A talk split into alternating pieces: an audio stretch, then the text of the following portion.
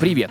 Вы слушаете подкаст «Живу свою лучшую жизнь». Здесь мы ищем способ наполнить будни смыслом и избавляемся от привычки обещать себе начать жить с понедельника. Меня зовут Арсений Ростов, и этот подкаст мы делаем в студии Red Barn. Спонсор этого выпуска — Level Kitchen, бренд продвинутого здорового питания.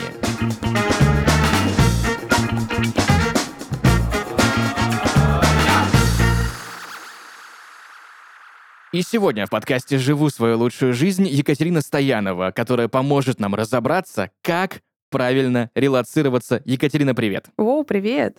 Ну, расскажи, пожалуйста, немного о себе. Чем ты занимаешься и почему решилась на релокацию, и как это произошло в твоем случае? Я занимаюсь маркетингом уже более 8 лет. Мы работаем с самыми разными проектами по всему миру. Мы запускали и криптопроекты, и NFT-проекты, и работаю с разными бизнесами, предпринимателями. Последние три года у нас была онлайн-школа. Точнее, mm-hmm. она осталась, просто мы разделились с моим мужем, и теперь он занимается непосредственно онлайн-школой, а я стала наконец-то вести свой собственный блог. О, это хорошо. Да. Это хорошо. То есть твоя работа, в принципе, связана с удаленкой, ну, то есть ты можешь делать ее да. абсолютно везде. Да, абсолютно точно. Что произошло такого? Почему ты решила релацироваться? И как это именно в конкретно твоем случае было? Слушай, мне кажется, я просто встретила своего мужа.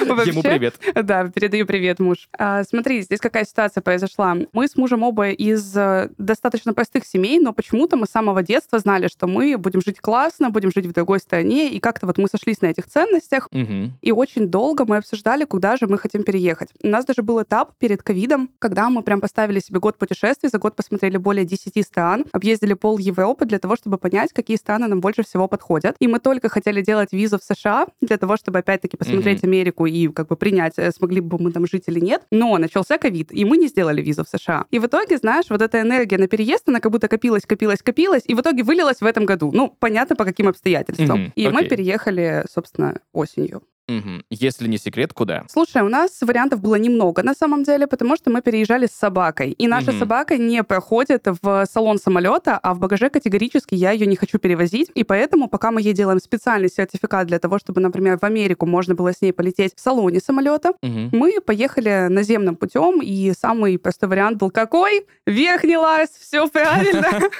И затем далее мы... О, божечки. Да, мы побыли в Грузии, и затем далее уже поехали в Стамбул, куда мы и направлялись. Угу. И сейчас мы живем в Стамбуле. У вас Сребернар, что ли? Нет, у нас кокер-спаниелька, но она достаточно пухленькая.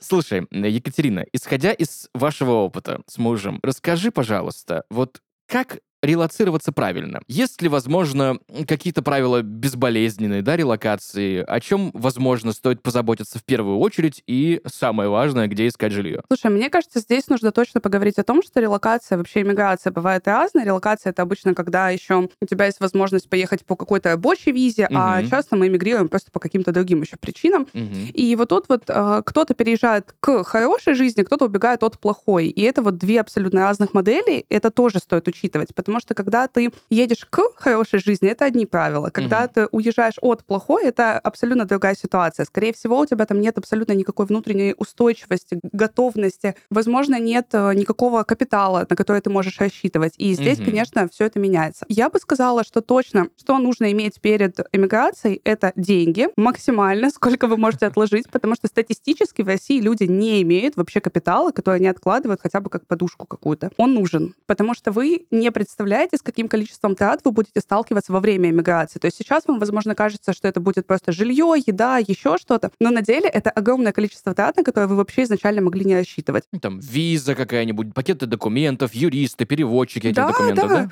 Причем тот же самый нотариус может стоить очень дорого в моменте, и вы можете просто быть не готовыми. Например, из последнего, когда мы подавали документы на ВНЖ в Турции, мы хотели заверить э, и перевести справку из единого государственного реестра о том, что у мужа есть, э, собственно, ИП, собственный бизнес, mm-hmm. и нам эта справка обошлась в 4,5 тысячи лир. По текущим ценам это где-то около там 17 тысяч рублей. И это только одна справка. То есть в целом мы ехали с хорошей суммой денег, мы были к этому готовы. Но люди, которые едут и не готовы к этому, для них это может стать большой проблемой в моменте. Вот, поэтому деньги, психологическая устойчивость, прям два вообще необходимых элемента. Где искать жилье, для меня это вопрос очень, ты знаешь, вторичный, потому что по факту, когда ты переезжаешь, тебя волнует это, ну, типа, да, казалось бы, в самом начале, но ты вначале можешь пожить, просто снять квартиру на Airbnb, и все будет вообще прекрасно. Угу. И это, кстати, хороший достаточно способ, потому что я вообще не вижу никакого смысла просить заранее друзей тебе что-то искать, а, не знаю, самому самостоятельно запариваться с э, местными сайтами, потому что они могут быть на местном языке, и тебе может быть банально не до этого, потому что ты только приехал, у тебя херачит стресс, и ты просто хочешь отдохнуть. Вот. А, поэтому Airbnb на первое время, а дальше мы ищем просто местные сайты, и на этих местных сайтах уже ищем объявления и то, где мы хотим жить. Я знаю некоторых людей, которые, принимая решение о релокации, ну, либо на постоянное место жительства, либо на долгую, у которых есть собственное жилье в России, продают его, покупают там. Слушай, ну это такой спорный вопрос, на самом деле. Для меня, по крайней мере, я не инвестор, скажу сразу, но при этом э, у нас есть опыт инвестирования, и мы в целом так mm-hmm. инвестируем для того, чтобы обеспечить себе безбедную старость. Поэтому у нас была такая возможность тоже продать квартиру, и мы, в принципе, выставили ее как раз летом на продажу, но мы не рассматривали этот вариант как то, что эти деньги мы переложим в недвижимость угу. за границей. Потому что, во-первых, давайте будем честными, мы не знаем, когда мы в России да, живем. Если мы сейчас купим квартиру, будет ли нам это выгодно в итоге, да, не потеряем ли мы деньги, не упадет ли недвижимость в цене. А когда мы переезжаем в другую страну, не зная район, не зная вообще в целом, подходит нам ли эта страна для жизни, и покупаем там жилье, очень спорно. Я не сторонник такого подхода. Ты сказала про местные сайты. Угу. Можно ли смотреть э, и снимать жилье не на сайтах, а ну по знакомым из серии. Вот кто-то где-то у тебя жил, у него остались знакомые, и обратиться просто к этим людям и снять у них что-то. Слушай, мне кажется, можно, но ты знаешь, мне все эти способы очень напоминают э, какое-то снятие себя ответственности из разряда «сейчас кто-то мне найдет, сейчас кто-то мне поможет», и все в этом духе. Я вообще в целом по жизни тот человек, который топит за то, чтобы ответственность полностью лежала на наших плечах, и мы не перекидывали ее ни на кого. И в эмиграции, на самом деле, все эти проблемы с ответственностью, в том числе при поиске жилья, они вылазят постоянно, потому что если ты зайдешь в чаты релакантов, ты просто увидишь, какая вакханалия там творится. Люди просто, я не знаю, э, будут хейтить э, страну, из которой они уехали, они будут хейтить страну, в которую они приехали, говорить, что снять жилье невозможно, потому что очень дорого или потому что нет вариантов. Или наоборот, постоянно вкидывать предложения о том, чтобы это жилье ну, предлагают, и там очень много, опять-таки, мошенников, которые это Конечно. делают и на которые, собственно, ведутся. Как, допустим, мы делали? Мы заходили обязательно в чаты релакантов, игнорировали всю панику, которая там есть, потому что человек в панике, он хочет затянуть тебя в эту панику вместе с ним. Мы это все игнорировали и просто искали какие-то конкретные советы. Например, какие районы сейчас открыты для ВНЖ? Это именно специфика Турции, потому что не во всех районах ты мог снять жилье и получить вид на жительство. Это первое. Второе. На каких сайтах ищут жилье местные? Соответственно, заходили, смотрели. Третье. Может быть, какие-то рекомендации конкретно по этим сайтам, какие-то фильтры определенные, все в этом духе. И дальше мы переходили уже туда. А второй вариант, если не местные сайты, то я бы пошла просто по риэлторам. На самом деле тоже очень неплохой вариант. Во многих странах риэлторы работают достаточно хорошо. Плюс еще есть русскоязычные риэлторы. Почему бы нет? Потому что друзья, опять-таки, по моему опыту, даже не то, что друзья, а люди, которые переезжают, зачастую не заморачиваются, не берут ответственность, и, соответственно, тебе они потом дают далеко не лучший вариант. Нет такого, что когда ты видишь какое-то объявление на русском языке или э, что-то связанное на русском языке, нет такого, что ты понимаешь, что ага, это точно будет дороже. да нет. Я просто э, по своему опыту вспоминаю турзоны в разных странах, особенно в Азии, да? И в Азии, если ты видишь кафе, где написано что-то кириллицей, или, а. да, то там сразу ты понимаешь, что ага, вот я сейчас приду, и там будет прайс x полтора. Нет такого. Слушай, ты имеешь в виду в целом, да, какие-то заведения, может быть, что-то ну, в этом вообще, духе? В, в принципе, да, вот не, неважно, жилье это заведение, либо какие-то услуги, возможно, кто-то уже релацировался до тебя и помогает, там, не знаю, собирать документы, mm, ну, mm-hmm. то есть э, занимается какой-то помощью. Слушай, здесь 50 на 50, потому что как раз-таки иногда только русскоязычные могут тебе, в принципе, помочь. Например, возьмем бьюти-индустрию. Там ты пойдешь только, как бы, извините, к русскоязычным, и цены там будут выше, чем они в России. Это нужно учитывать. То же самое касается врачей. Например, слушай, очень интересная специфика Турции. Вообще прям кайф. Сейчас тебе расскажу. А, ты хочешь найти стоматолога, ну, угу, допустим. Допустим. Что ты делаешь? Заходишь в Google Card, допустим, ищешь какие-то ближайшие стоматологии. Ну, если ты не хочешь идти к русскоязычному, потому что, типа, там, у него будет дороже. Ты заходишь в Google карты, ищешь стоматологию, заходишь в отзывы и смотришь 5 звезд. И потом уже, когда я по такому принципу искала ветеринарку своей собаки, я поняла, что специфика, вообще менталитет Турции, он устроен так, что они ставят 5 звезд не за качество работы, а за стоимость. То есть, если их не обдурили, тогда это 5 звезд. если Класс. Бы, да, да, если их как бы обдурили, тогда это там 2 звезды. И про качество там не идет вообще как бы речи. Поэтому, если ты хочешь качественную стоматологию, там, ветеринарку найти, бьюти-услуги, то ты просто ищешь русскоязычных. Ты говорила про подушку безопасности, про то, что нужно взять с собой какое-то количество денег. Каких примерно суммах? Давай не будем будем называть, но полгода, полугодовая зарплата, годовая зарплата, двухлетняя зарплата. А, слушай, зарплаты же разные. Ну, понятно. И у нас у всех очень разные потребности. Но смотри. Ну, давай вот так, смотри. Вот я привык тратить определенную сумму в месяц да. у себя, да? Да. Ну, вот. хотя бы полугодовая. Ну, хотя ну, бы. Вот, хотя бы, да. Угу. Потому что, смотри, здесь еще вопрос. А работа у тебя остается? Ты продолжаешь зарабатывать или ты только расходуешь эту подушку? Вот это тоже важно. Знаешь, Конечно. как многие мыслят? Они такие, так, вот у меня есть, там, не знаю, 10 миллионов рублей на переезд в Америку, но у них нет работы. И они такие, типа, вот, супер, я сейчас перееду. Они приезжают в Америку, просто расходуют эту подушку под ноль, и потом такие, оп, и переезжают э, обратно, возвращаются в Россию. По поводу работы. Как работа в другой стране? Mm. сказалось на, как бы это тавтологично не звучало, твоей работе? Что-то изменилось с переездом или, ну, все то же самое? Слушай, то же самое, потому что в целом я работаю онлайн и работала с разными странами, то есть я понимаю специфику, понимаю менталитет, вообще особенности работы в каждой стране. Но смотри, что я заметила по своим, например, ученикам, которые переехали и ищут работу как фрилансеры, допустим, на месте клиентов местных и так далее. Первое — это то, что в эмиграции люди очень открыты. Очень. То есть самый вообще лучший способ найти работу или вообще решить какие-то проблемы — это формирование новых связей. То есть ты прям постоянно ходишь на какие-то бизнес-завтраки, нетворкинги и так далее. Люди будут супер к этому открыты, и через них уже решаешь самостоятельно какие-то свои проблемы. Но еще тоже стоит учитывать, что есть нетворкинги, на которые приходят люди только чтобы тебе продать. И вот тут, когда ты идешь на этот нетворкинг, тебе очень важно помнить о том, что ты идешь туда, чтобы самостоятельно решить свою какую-то проблему, а не купить какую-то услугу у кого-то.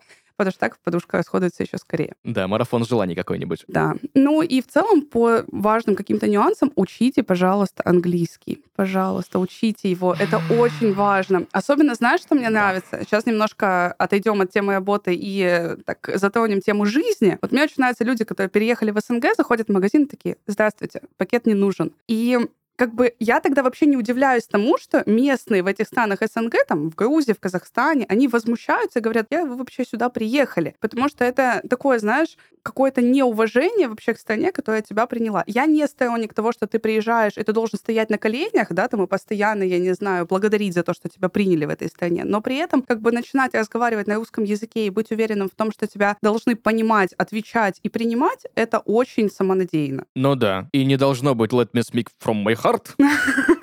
этого стандартного. Слушай, если честно, это даже лучше, чем просто говорить на русском. Я, знаешь, с какой ситуацией столкнулся? Что в некоторых местах было у меня. Некоторые, ну, большая часть населения тоже плохо знает английский, и вот те, кто плохо говорят по-английским, они друг с другом, с местными, себя отлично понимают. Ну, give me this one, this, this ага, and this. Ага. Окей, okay, 10, 10 dollars. Все, и все хорошо. Приходишь ты с каким-то, ну, более адекватным знанием английского, начинаешь что-то говорить, и на тебя смотрят и, и серии, и что ты от нас хочешь? Слушай, что тебе надо? Нет такого? А, отчасти есть. Это если ты пытаешься сложно завернуть конструкцию и сделать, вот знаешь, как в американском э, да, языке, ты должен сказать не просто can you give me please, вот mm-hmm. эта вот история, а ты как бы пытаешься сказать это вежливо, да, там, начиная с куд и все в этом духе. И они, конечно, тогда вообще не понимают. То есть это логично, потому что знание английского языка у них тоже не на высоком уровне. Но базово поздороваться, не знаю, там, э, спросить, задать какой-то легкий вопрос нужно на английском языке. И, кстати, если вы переезжаете вообще в страны СНГ, лучше просто поздоровайтесь учитесь ну, там, на английском, и затем вы увидите, если человек уже хочет э, там, переключиться на русский язык, потому что многие его знают, он это сделает самостоятельно. И это будет очень уважительно с вашей стороны, и к вам отношение будет намного лучше. Мы так, например, делали в Грузии. То есть я всегда заходила, здоровалась на английском, говорила, на каком языке вам удобно говорить, тоже говорила это на английском. И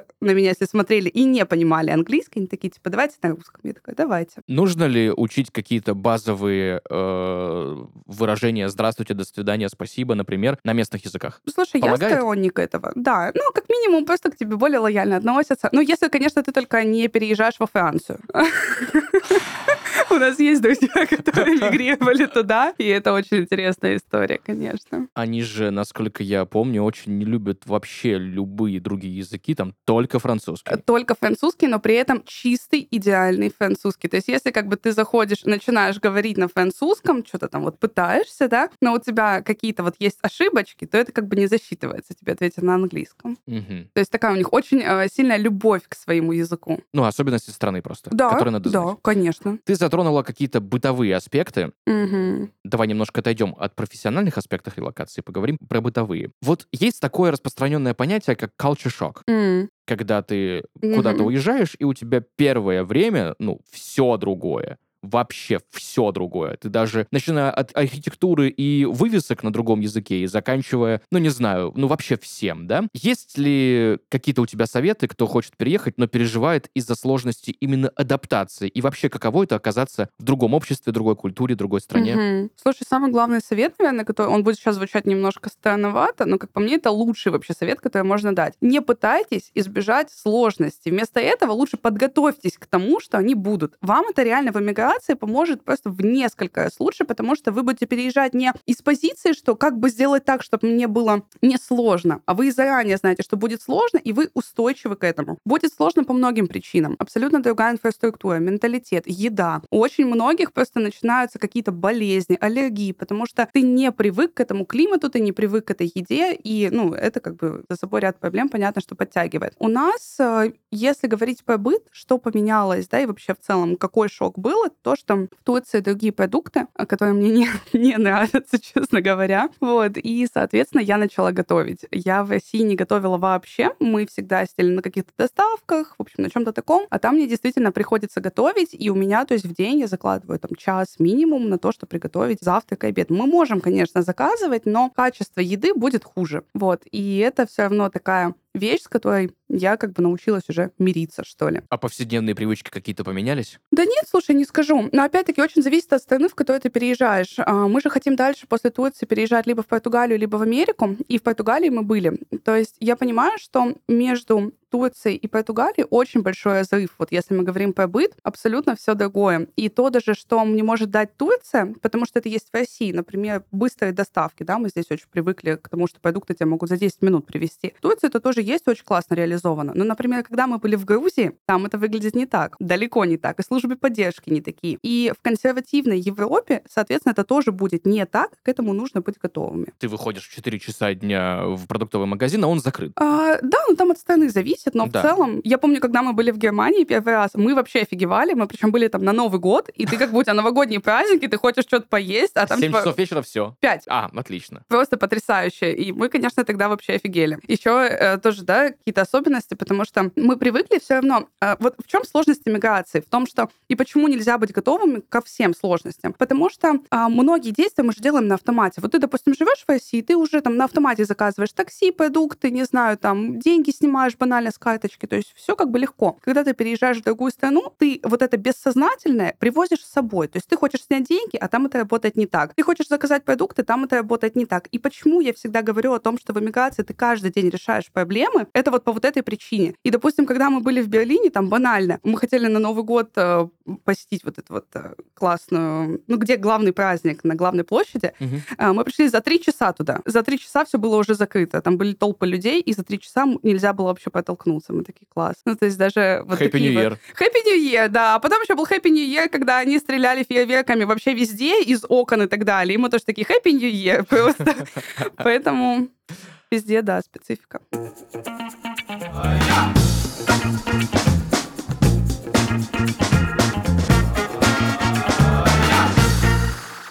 Путешествиях по разным странам можно найти множество плюсов. Это и новые места, и впечатления, и погружение в культуру других народов. Но все же есть и минус. Он заключается в питании во время перелетов или разъездов. Мы можем перекусывать в сухомятку, что точно не лучшим образом отражается на нашем здоровье. Мы поговорили с ведущими подкастов Red Barn о том, как они питаются в дороге. Результатами делимся с вами.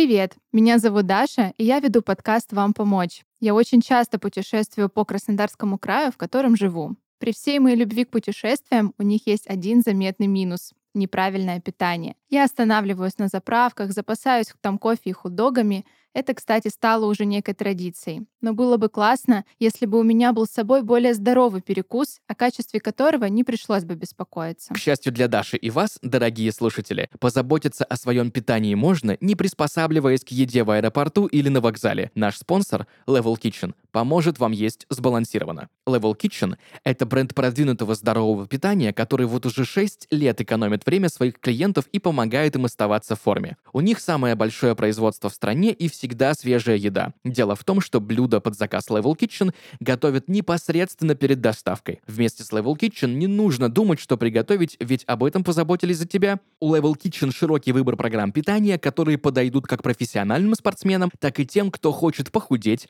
набрать массу или просто чувствовать себя лучше. Больше не придется себя ограничивать и тратить время на подсчет калорий. Ребята сами рассчитают КБЖУ, приготовят и привезут все необходимое в удобное для тебя время. В Level Kitchen уверены, что правильное питание может и должно быть вкусным и разнообразным. Занимайся тем, что сделает твою жизнь лучше, а приготовление и бесплатную доставку еды доверь Level Kitchen. Ссылка в описании подкаста.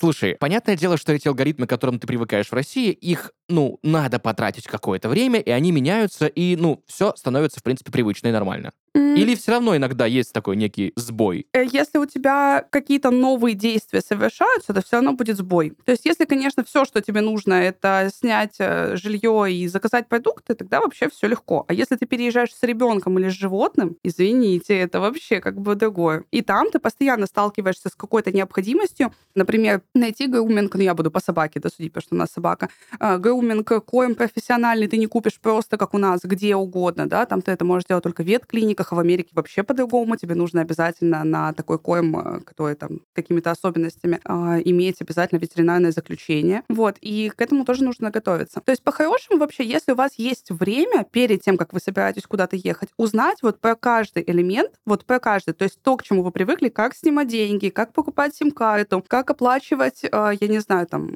коммуналку, все это узнавать заранее. Я знаю, что некоторые перед принятием решения о релокации, возможно, на постоянное место жительства, уезжают на так называемую зимовку в теплые страны попробовать mm-hmm. просто, каково это уехать на там 1, 2, 3 месяца и попробовать себя в другой стране. Это помогает? Слушай, у меня э, подписчица как-то мне написала, что вот она уехала на зимовку, и она столкнулась с таким же стрессом эмиграции, как если бы она переехала бы полностью. Но я не ездила вот э, так, чтобы на 2-3 месяца. Мне тяжело судить, но как мне кажется, что это все равно более лайтовая версия. Потому что когда ты едешь на 2-3 месяца, ты не сталкиваешься с дохренищей каких-то дел, которые ты решаешь потом, когда ты переезжаешь. Опять-таки, о чем мы уже с тобой поговорили. А, от ВНЖ, виз и так далее, заканчивая какими-то сим-картами и грумингом для собаки. Или ну, детский да. сад для ребенка. Но, с другой стороны, возможно, это поможет, потому что у тебя, в принципе, уже, если, допустим, человек вообще ни разу не ездил куда-то в долгую, а только, mm-hmm. только по турам, например, да, там, ну, 10, там, 11-дневный тур, ну, что там можно посмотреть за это время в другой стране, ну, то есть да. ты не проникаешься. А когда ты уезжаешь на, там, 2-3 месяца, возможно, это, ну, в дальнейшем потом будет проще тебе куда-то ехать еще угу. раз в долгую.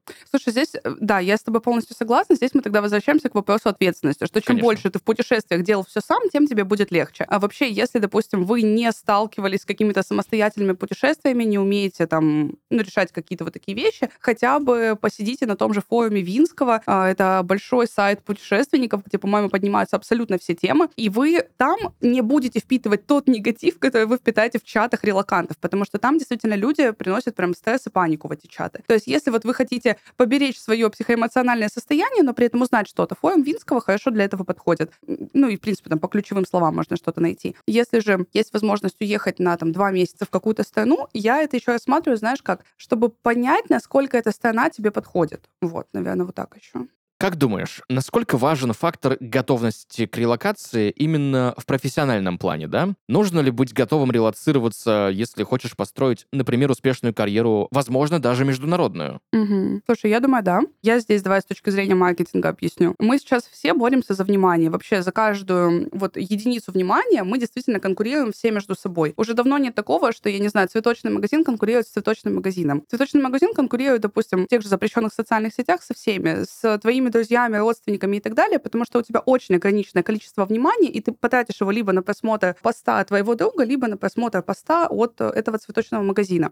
Если перенести всю эту модель на релокацию, то мы можем говорить о том, что каждый специалист, уезжая, он очень сильно борется за внимание работодателя. И нужно понимать, что в эмиграцию, да, опять-таки, вообще уезжают люди не самые неталантливые. Наоборот, уезжают самые талантливые, и вы будете конкурировать с лучшими. Вы будете конкурировать помимо того, что с ними, так еще и с обстоятельствами, которые есть сейчас. Например, то, что а, если вы переезжаете, то в Европе, в Америке очень распространено использование искусственного интеллекта в работе. И здесь вы должны превосходить да, этот искусственный интеллект по вообще каким-то профессиональным своим возможностям. И поэтому, да, действительно, релокация дает больше возможностей в профессиональном плане. Больше зарплаты, круче люди, более открытые люди, больше возможностей, особенно с учетом того, что сейчас, допустим, в России заблокировано, да, многое. Мы вообще такие немножко оказались в консервной банке и не видим, что происходит в мире, допустим, социальных сетей. Ну, отчасти.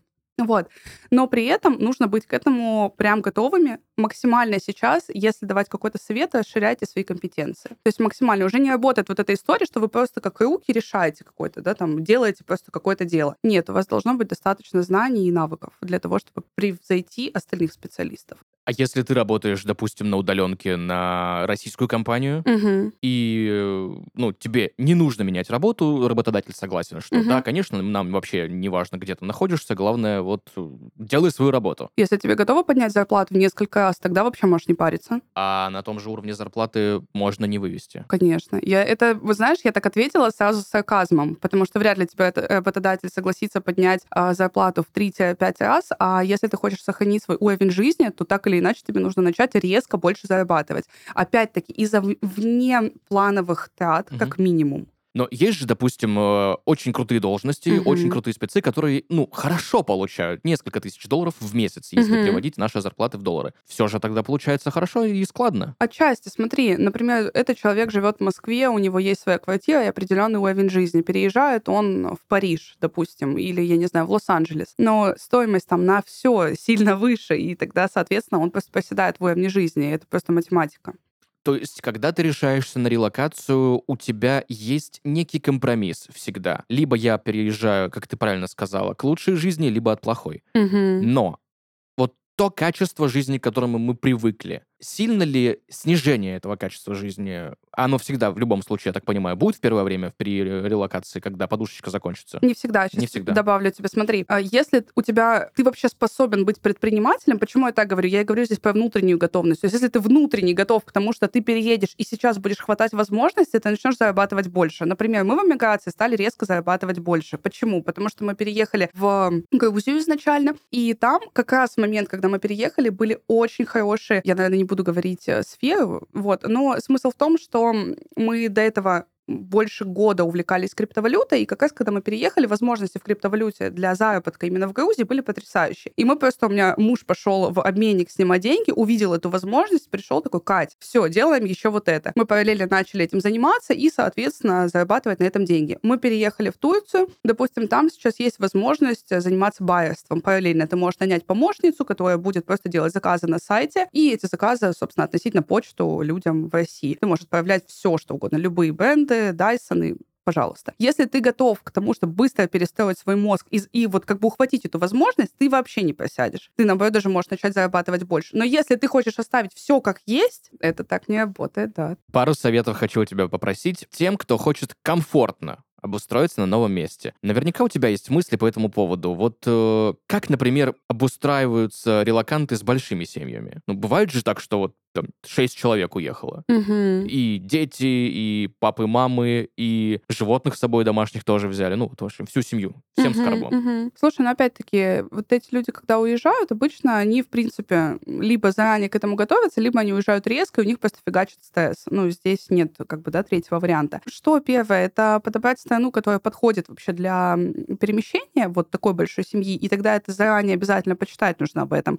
Потому что, ну давай прям по-честному, а, допустим, жить, как по мне, да, в Турции легче, чем, допустим, уехать в Малайзию всей семьей. Ну, это такой важ... это важный такой элемент. Вообще, в целом, я бы сказала, что когда неважно, большая у вас семья, какие у вас данные, когда вы релацируетесь, как вообще подготовиться? Первое, задать себе вопрос, какие у меня ресурсы есть сейчас, и второе, что я хочу, какая у меня точка Б. Ресурсы — это как раз про то, знаю ли я английский, это очень влияет, да, при выборе страны. Второе, сколько у меня денег, какие у меня данные, есть ли у меня животные, есть ли у меня дети, потому что, допустим, животным релацироваться в Австралию намного сложнее, чем животным релацироваться в Турцию, допустим. Это один момент. Второе, точка Б, я бегу от чего-то плохого, или я хочу хорошую жизнь. Если я хочу хорошую жизнь, тогда опять-таки мы выбираем страну по этому уже пункту. Хотим ли мы иметь двойное гражданство? Потому что, допустим, у многих сейчас стоит вопрос, а, даже там с большой семьей, уехать в Португалию или уехать в Испанию. И вот тут я могу ошибиться, но насколько я знаю, насколько я читала, Испания не дает возможности иметь два гражданства. А Португалия дает эту возможность. Поэтому многие едут в Португалию. Или, допустим, если э, у вас там беременная жена и есть вариант поехать куда-нибудь в Латинскую Америку, вы вообще не против, то почему бы нет? Вы можете туда поехать, родить там ребенка, ребенок получит паспорт этой страны, и вы вместе с ним. У вас потом, извините, въезд в Европу без шенгена, въезд долгий, на долгий срок в Америку, то есть очень классно. И поэтому, если у вас ресурсы, скажем так, ограничены и сложная ситуация, опять-таки большая семья и так далее, просто стоит более качественно подходить к выбору изначальной страны. А есть ли какие-то способы, расскажи, пожалуйста, поддержать именно сотрудников во время релокации для работодателя? Слушай, мне кажется, самое важное это просто принять, что сотрудникам тяжело. Потому что я не буду сейчас давать какие-то советы из разряда дать им психолога, либо дать им дополнительный выходной, потому что на самом деле все эти советы тяжело давать, не зная бизнес-модель вообще компании, да, в которой работают. Может, компания не вывезет, да, скажем так, если просто появятся вот эти лишние э, часы отдыха или лишние затраты на психолога. Но быть более чувственным к своим сотрудникам вообще может быть даже добавить какие-то... Слушай, давай так. Вот угу. правда, самый простой способ это хотя бы просто прекратить сотрудников донимать, звать их на бесконечные планерки и проводить вот эту всю ненужную работу. Позвольте им просто заниматься своим делом. Вот это будет, наверное, лучше. То есть максимально от них отвалить, если вы выбирали сотрудников, потому что они специалисты, ответственные и так далее, они классно с этим справятся. И то, что вы от них отстанете, будет им намного легче, потому что у них достаточно проблем, которые они и так должны решать. Если мы берем работу в компании, которая находится в России, а сотрудник релацировался в какой-то другой часовой угу. пояс, там, плюс 4, например, часа, ну или, или там плюс 8. Сильно ли это влияет на качество работы и, ну, насколько трудно перестраиваться? Я знаю очень многих людей, которые работают э, в разных часовых поясах, в отличие, да, от эм, своей компании или там от своих руководителей. Обычно нет никакой проблемы. Опять-таки, если сотрудник ответственный, вы изначально выбирали сотрудника не чтобы закрыть ДРУ, а по его вообще данным, да, то есть вы видите, что классный специалист и так далее, тогда никаких вообще вопросов нет. Я вообще очень поддерживаю историю с тем, чтобы мы ответственность отдавали людям. Вот, я не знаю, ты нанял себе таргетолога, доверяй этому таргетологу. И тогда неважно тебе, в какое время он будет работать. Почему людей так обычно вообще беспокоит вот эта история с тем, что будут разные часовые пояса? Потому что они не смогут дописаться в нужный момент или провести опять очередную планерку. А нахрена это делать? Угу делегируй, властвуй и наслаждайся. Да, ну типа это самый вообще лучший способ. Просто у людей очень сильно, вообще у руководителей, да, опять-таки очень много контроля, и от него тяжело избавляться. Но это уже чисто здесь, да, психология. Все современные способы коммуникации, все, что сейчас есть, весь digital, вся цифровая трансформация, все, что помогает нам оставаться на связи и хорошо работать. Как ты считаешь, сильное подспорье? Мм, да, однозначно. Кому точно не подходит релокация, каким профессиям? Не верю в такое. Смотри, допустим, условно, ты сантехник, ты хочешь переехать.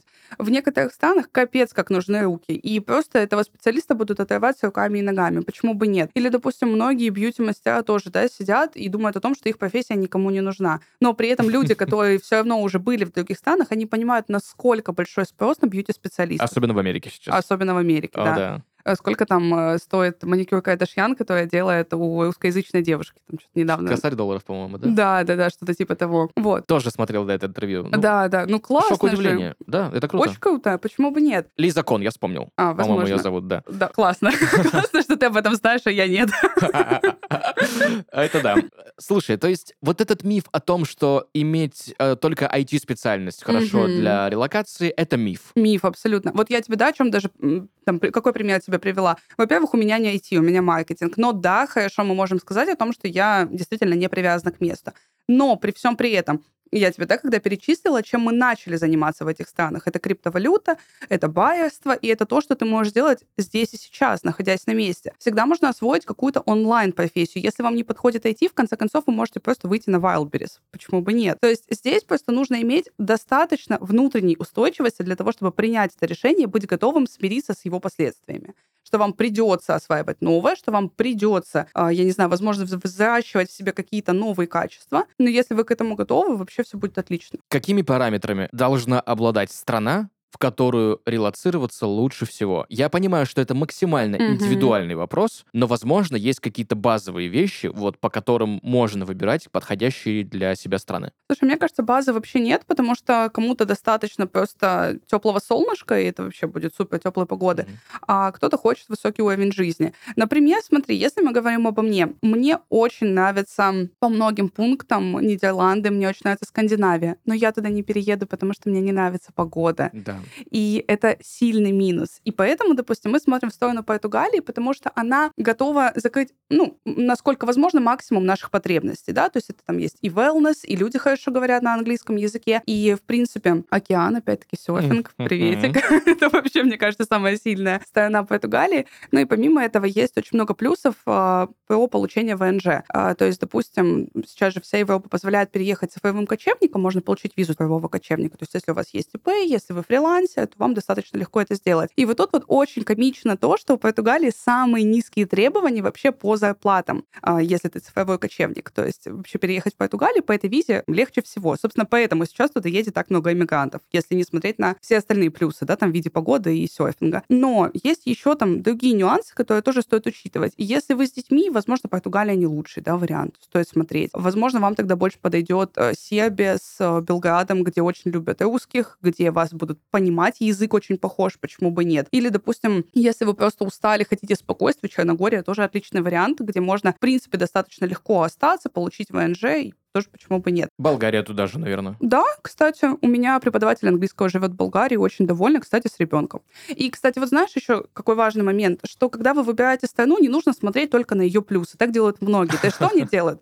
Они, допустим, заходят, там, смотрят какой-нибудь выпуск на Ютубе про экспатов, да, что-нибудь типа того, и они смотрят плюсы, такие, вот, классно, там такая погода, или там такое классное образование. Но они не смотрят на минусы. Минусы — это самое важное, что может быть. Вот прям я вам скажу, как заядлый путешественник, потому что я обожаю путешествия. Я никогда не выбираю отели по положительным отзывам. Я всегда смотрю на негативный. Я сортирую прям по негативу. Потому что тогда ты реально понимаешь, как бы вообще, что в отеле не очень. И то же самое здесь. Прям почитайте минусы жизни в Португалии или минусы жизни в Америке. Вот это будет намного лучше. А страны Латинской Америки? Я для себя не рассматриваю. Я не могу сказать, что э, вообще однозначно изо всех, но для меня это вариант плохой. Я к Почему? нему не готова.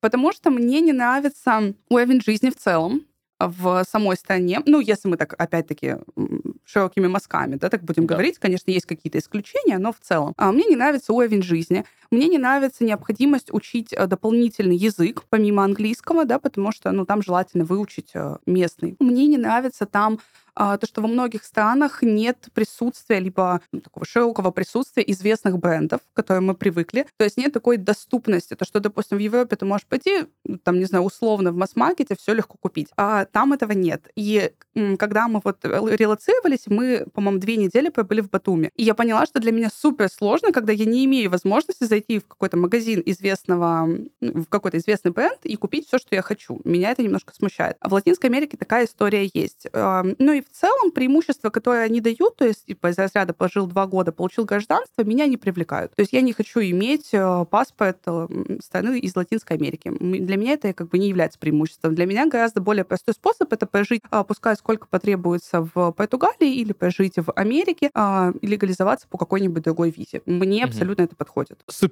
Спасибо тебе большое за такой подробный и обстоятельный рассказ о, казалось бы, вроде бы простых вещах, но есть куча мелочей, о которых мы вообще не задумываемся. И это прям круто. Спасибо тебе большое. Блин, классно. Спасибо, что позвали.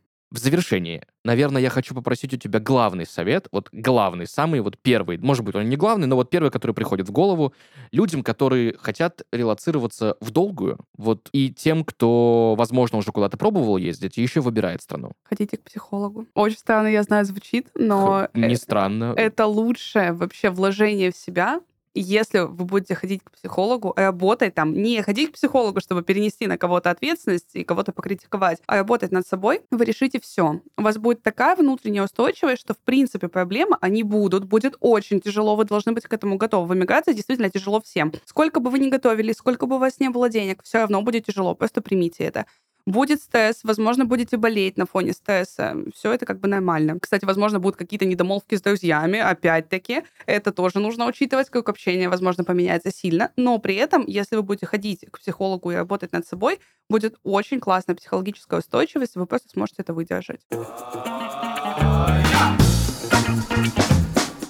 Еще раз спасибо тебе большое. Друзья, сегодня в подкасте «Живу свою лучшую жизнь» вместе с Екатериной Стояновой, маркетологом-стратегом, обсуждали, как правильно релацироваться. Екатерина, еще раз тебе огромное спасибо за сегодняшний разговор. И вам спасибо. Друзья, на этом у нас все. Услышимся в следующих выпусках.